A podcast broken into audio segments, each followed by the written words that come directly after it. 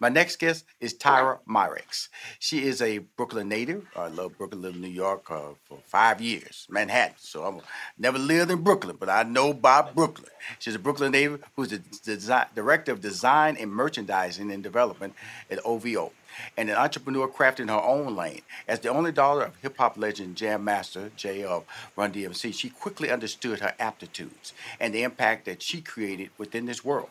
A lot of people don't do that. That's why I wanted on the show to talk about that.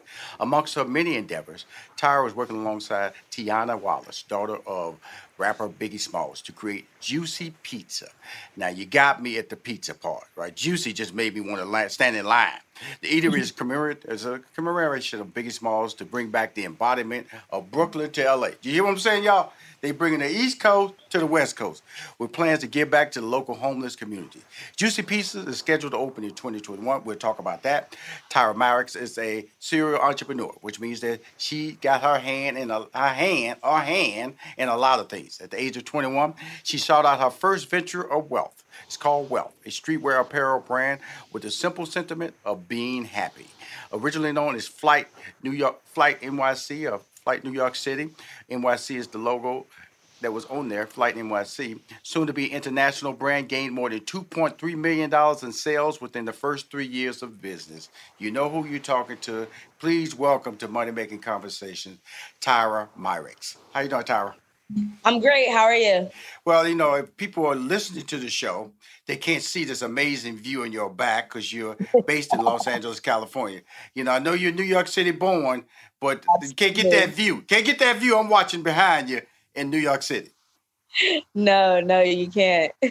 So tell me about yourself. You, you're, you're still relatively young as an uh, an entrepreneurship in the uh, in the I guess the millennial space has really uh, taken control? Is it technology that has allowed young people to dive into the entrepreneurial role so quickly, or just a different desire, a different time that we live in right now with internet and uh, video phones? And I grew up with the rotary dial telephone. This is the eras I grew up with, Tyra.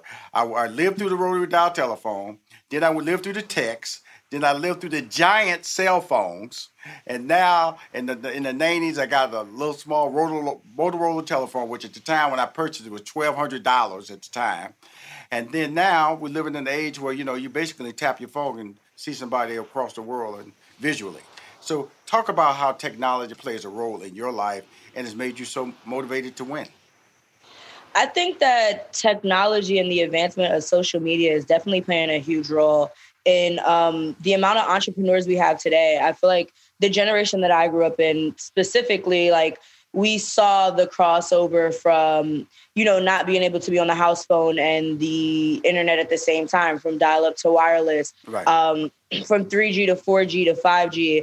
Um, and now you know the technology is is getting even more advanced and i feel like social media has a huge influence where you know before when you had to set out a a press release or anything like that. It was something that was a fax or, you know, scheduled or anything like that. Now we can share information with just the touch of a button and influence the masses. Um, you don't have to subscribe to magazines. You don't have to subscribe to anything that is a subscription a subscription cost. Right. Um, so these gems and these tools that may not have been as relevant and resourceful um, 10 years ago are at the tip of our fingers which is pretty much influencing the human mind in, in its entirety. So I feel like it does play a huge role in the amount of entrepreneurs right. that we have today, and it's it's a beautiful thing. So basically.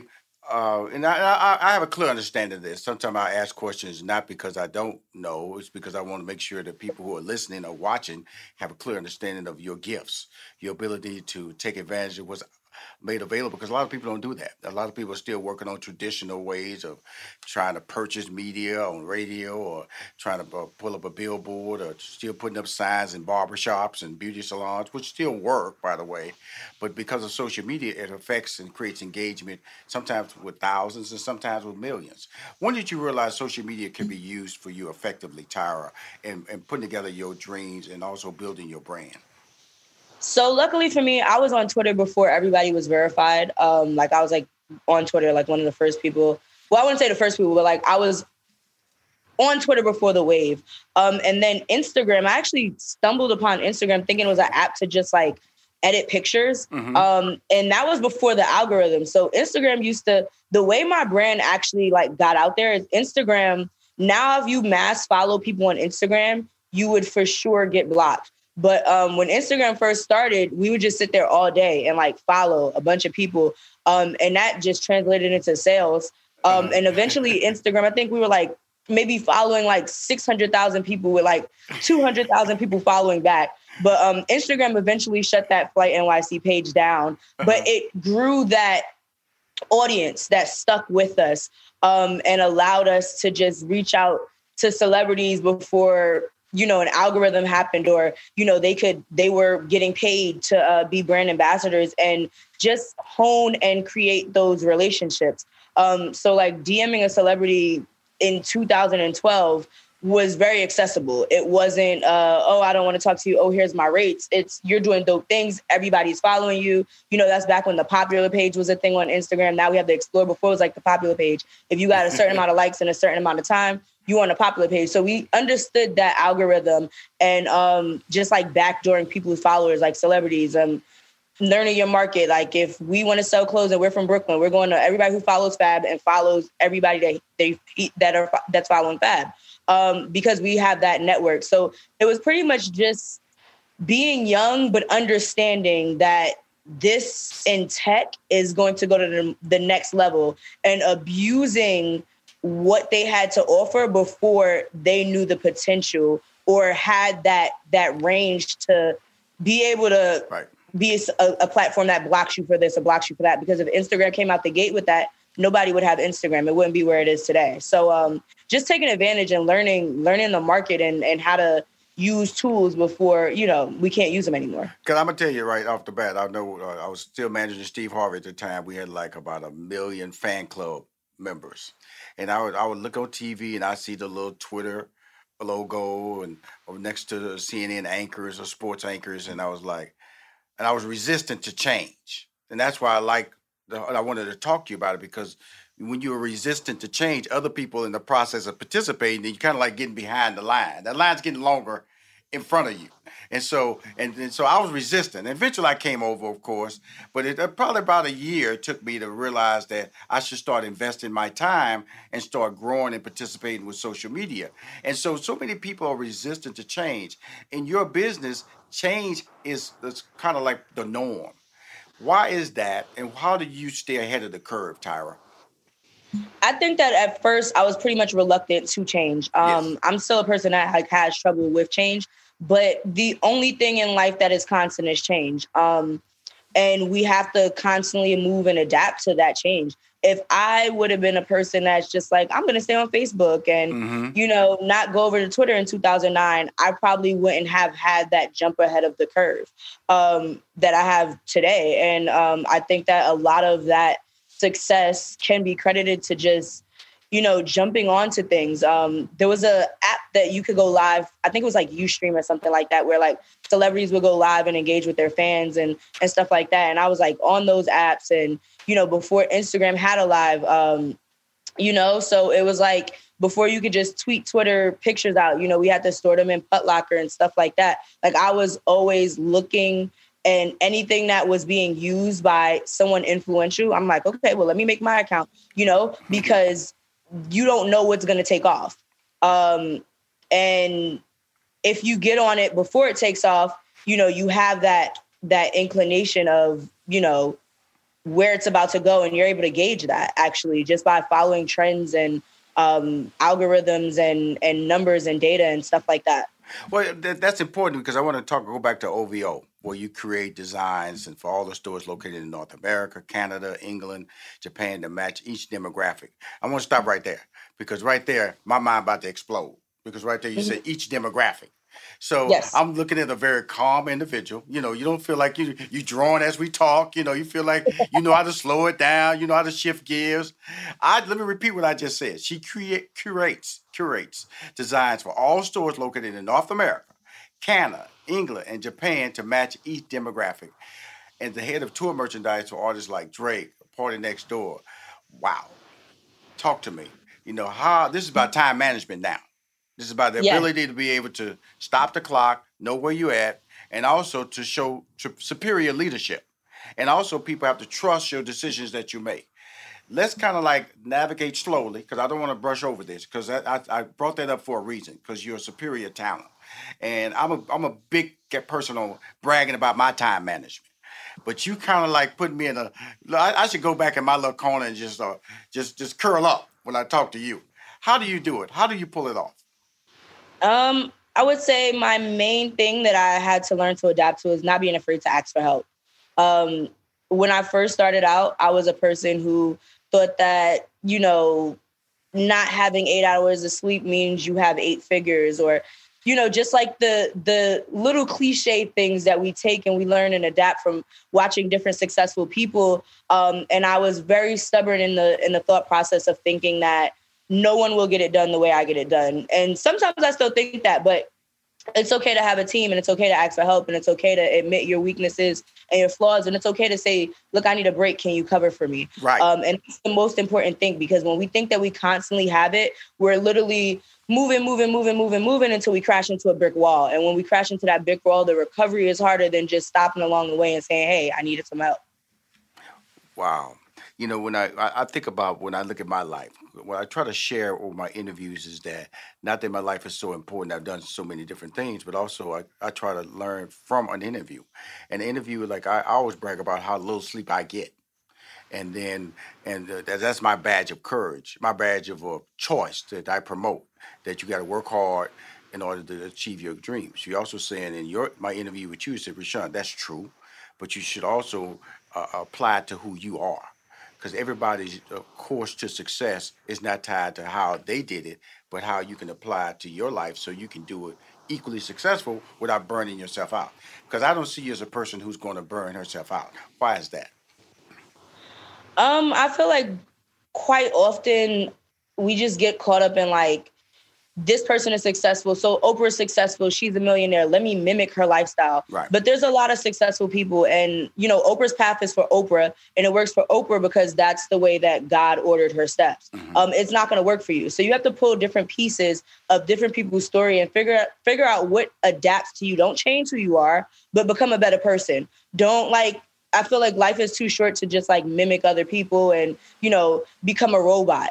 You know, you got to figure out what works for you um, because you know we have one life and it's it's pretty short. Um, so you don't want to spend it. You know, you want to spend it making as few mistakes as possible. Mistakes are inevitable, of course, but we want to make it spend it making as, as few mistakes as possible. So it's just like you know figuring out what works for you quickly and always being able to know that that may not work in in a year from now. So you you're gonna have to figure out how you're going to change and quickly. And if you need a break for even if it's six months to a year, don't be afraid to take that break because what's for you is going to be for you. Well, that's that's really important. Now, when I, when I mentioned earlier that she's a serial entrepreneur during the pandemic, during the pandemic, uh, she opened a gym called Method uh, Method Gym down in down first black owned, by the way, Yes. uh, in downtown LA. Which is which you know, I'm going like, okay, really, really. So, first of all, during the pandemic, you're gonna open a business. Okay, let's talk about that decision, and then being the first black owned gym in downtown LA, which is which is revitalized, by the way. If you go down there, I remember way back in 1990 when Steve Harvey and I did a, a broadcast outside of uh, Staples. Uh, it was like parking lots and cars. Now you go down there, LA Live, it doesn't even look the same anymore. It's like crazy beautiful down there. So when when you talk about you. Uh, a visionary. I'm, I have to put the word visionary attached to your name, Tyra, because of the fact you. that you are making a decision not based on what the situation is currently about what it will be in the future. That's what visionaries are.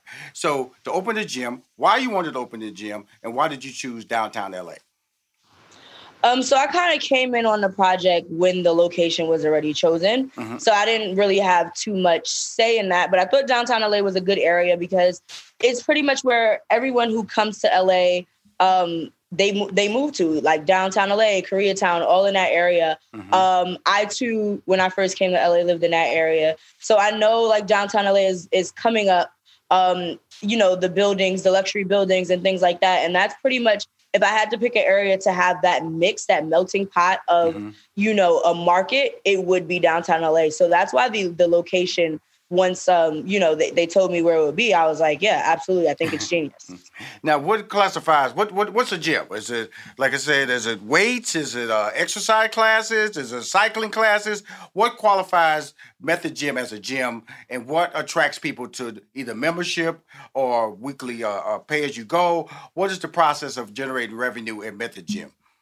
So at the method, we have this one class, which is a class where you use a Versa Climber, which it, it pretty much simulates climbing a mountain. Right.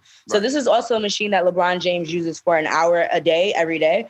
Um, and the uh, Metcon class pretty much is a mix of lifting weights, dead, uh, a cardio, a bike, and the Versa Climber, which allows you to burn anywhere from 600 to 900 cal- uh, calories in a 30 minute interval while working all three metabolic systems at the body at the same time. So you're pretty much getting a very extensive workout in 30 minutes. So that's our like main thing that we're pushing and it gets people in. But then on the other side of that, we also have a boxing gym, um, which, you know, people love boxing. And then on the outside, we have an outside turf that allows you to link cables and stuff like that. So you can have circuits. Um, and then we have a recovery room and a sauna. So we pretty much cover all bases um, to be able to, you know, apply to and appeal to anyone who wants it. So all of our um, classes end in con. So we have Metcon, AbCon, BootyCon, like anything that you can think of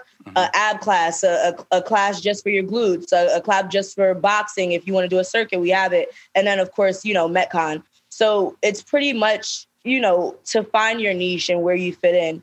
And then every Wednesday for like females who may not be into working out, but they want to be empowered and be around other females, we have a Woman Crush Wednesday workout um, where just females get together at 10:30 and come together and we throw a free workout for them to be able to feel confident in working out and make that leap of faith. Well, let's talk about my favorite part of this interview. We're gonna continue, but the juicy pizza. Okay. Because I am a foodie. You might not know that about me, Tyra. I am a foodie. so let's talk about the whole concept of doing a pizza, which is we know there's a difference because I've lived in New York, I've lived in Chicago, I've lived in Los Angeles, I'm born and raised in Houston, I'm now based in Atlanta. So I know there are different pizzas in different parts of the country. I love the thin pepperoni pizza of New York. I love the deep dish of Chicago. And LA gives you a mixture of both. And then Houston kind of like steals from everybody, but they throw a little Tex-Mex on a lot of their pizzas so you can get a little bit of everything. They do a great, great, I think, thin pizza I like to believe, in the state of Texas, especially Houston. So, what brand are we bringing to Juicy Pizza in Los Angeles, and where do we start uh, uh, with the menu? Absolutely. So, Juicy Pizza is basically a New York experience. Yes. So we are bringing straight New York pizza to LA. Um, from everything, including the water. Uh, so, you know, it's it's straight New York slices, New York pies, and then to add a little twist, uh, you know, New York is like a melting pot. Um, so you can go here and you know you're gonna get great food, you're gonna get great Jamaican food, you're gonna get great Indian food, you're gonna get great wow. Chinese food. So all of the favorite things that were my go-to, um, you know, growing up, we made toppings on um, the pizza. So, you know, New York is known for Chinese food being great. So, you know, I loved beef and broccoli growing up. So we have a beef and broccoli pizza. Um, there's a fried lobster pizza. There's a oxtail pizza, and then you know you have your your your jerk chicken pizza, and then you have your standard you know pepperoni and cheese uh, pies as well. Girl, I'm just staring at you now. fried lobster pizza, oxtail pizza. Come on, jerk chicken. Come on now. Who thought of all this fantastic craziness. And does it come in small, medium, and large? Are they 12 inch or are they the supersized 24 inch size pizzas? What do we have here? So we have the standard New York 18 inch pizza. Okay. Um, that's we only sell one size, Smart. just so you know, make it easy to keep the the SOP going and and the standards because the amount of traffic that we're gonna have, we have to be able to keep quality control at the yes, same ma'am. time. Mm-hmm. So we're only offering 12 inch pie, I mean, sorry, 18 inch pies, as well as slices. Now slices are, are great. So you will do, you won't you won't get into any strombolis and all that stuff. You just 18 uh, inch. No, we have a side salad, and um, New York there's a infamous deli sandwich called the chopped cheese. So we have chopped cheese egg rolls and a side salad in addition to those 18 inch pies. I'm talking to a vision, uh, visionary or uh, serial entrepreneur, uh, Tyra Myricks. You know, uh, there's always a passion in everybody. I think when you when you see so many things done a certain way, there's always a desire to give back, and uh, that's part of your, I guess, DNA. Uh, I know you. I know you're tied to your your father's foundation, but talk about the whole process of giving back and what's the goal of giving back. I feel like just it should be our second nature. You know, mm-hmm. um, the goal of giving back there really isn't a goal. It's it's pretty much just my intuition to try and change and help as many people as I can. There's things that I do that I don't I don't vocalize or or ask ask for accolades um, from. I just feel like when we are when we have so much you know put in a position where we have so many blessings it, it, means nothing if you don't share them with other people you know like you can be used as a catalyst to change and you know you may be put in this position just to change the lives of those around you like how many lives can you change how many people can you touch it's really not about the money because the money can be made and be spent and be made and made over again. If you have somebody and you come across the life, it may be your your duty and your calling to just, you know, change that life or right. or or be a, a, a piece of the change in that person's life.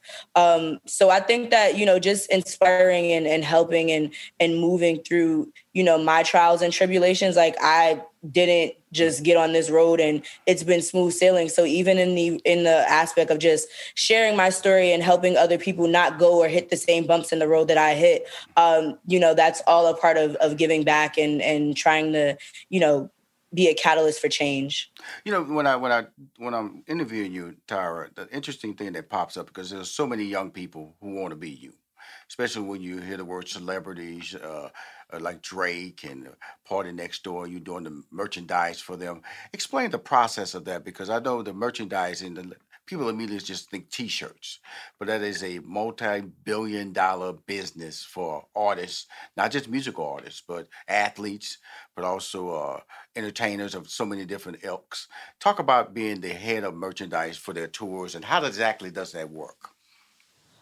So, um, pretty much you, you know, have to.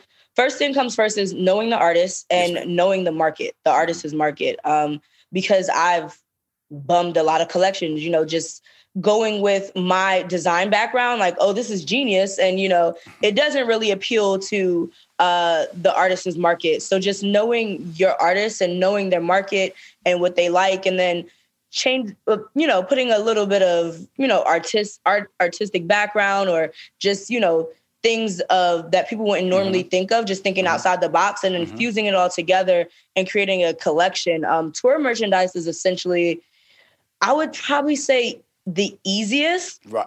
because it's you don't change. So mm-hmm. we can be on tour for three months, clip, take a month break, and go back on tour for three months, and we're still selling the same merch. Mm-hmm. Um, as far as like day to day operations with OVO, every Friday or every other Friday, we're rolling out a new collection. And that new collection has got to be based off of the numbers of the last collection and what sold more and what region sold more. Um, and then you also have different regions where, like, you know, in the UK and, and Germany and things like that, they actually like are still wearing the jeans with the rhinestones on it. So you gotta really know every market and and how you know the best way to get an ROI. Um, and not even just get an ROI, but get an ROI and make it influential, make it cool. We we don't want to just put out stuff because look, this is selling. It's just like, look, this is the market. We could switch this up, we could change it and be that game changer um, and, and make this different.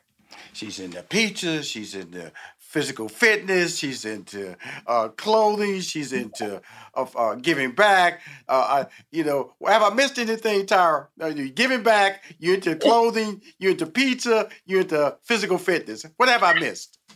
Um, I think that's pretty much it. And you're cool, and you're laid back, and you know how to manage your time. You won't lose your, you won't, you won't go crazy trying to do all these things. The blessing of this interview is that, uh, first of all, I always tell people that being young allows you to uh, change things. Allows you to also recover from mistakes. And I'm not saying she's made mistakes, but what she's doing is she's living a life based on what she feels that she can do, based on her efforts, based on her. She's not, you know, when when you look at people who's, they, they, I'm, I'm sure you've heard this, Tyra. Girl, you're doing too much. You need to sit down. Mm. What do you say to people who tell you that? Um, I think that's crazy because my grandmother used to tell me that all the time. Like, anytime I say I was getting into a new business venture, she's like, not having it. Like, um, my grandmother was pretty much that from that generation where, and it, and it, it's understandable. I have to tell my friends all that that's all the time when they say, you know, my mother's not supportive. This, that, this, that, and the third. And I'm like, you got to realize we come from a generation that's not the same as their generation. Yes. In their generation, it was you go to school, you become something, or you know, you take a city test and you make your salary and you know how you're going to provide for your family. So it's very unheard of. Um, so I would just say, because personally, like I had to hear it every day um, growing up with my grandmother. Um, and I decided to make this venture. Like my mother, she was pretty supportive. Just you know, do it. I'm gonna support you. I, I, I, how can I help? You know, that entrepreneurial spirit I got from my parents, but my grandparents didn't quite understand it until I started paying their bills. And it's like, okay, you know, and then it's like, you know, my grandmother's bragging about me. You know, Right, right. like you gotta prove yourself, just like you would in any industry. Um, anywhere you go, if you had a job in a hospital, if you want to work your way up in that hospital, whether it be from a nurse to like Mhm. the head nurse, you have to prove yourself. And it's no different in the industry or the uh, or being an entrepreneur. You know, the more accolades you get on your belt, the more knowledge that you get, the more that you're able to prove yourself and show yourself and and let people know that you know what you're doing and you know what you're talking about. Mhm. People are gonna gravitate and attract to like this person knows what they're doing. Right. Um, so don't ever, ever, ever get insecure or caught up in somebody else's thoughts of you because only you know your true potential. Well, it's really important that you said about your grandmother. I, I, I know my father when I quit my job to be a stand-up comedian. In his mind, he couldn't even wrap his head around that because you know he couldn't figure out hourly wage. He couldn't afford a forty-hour week.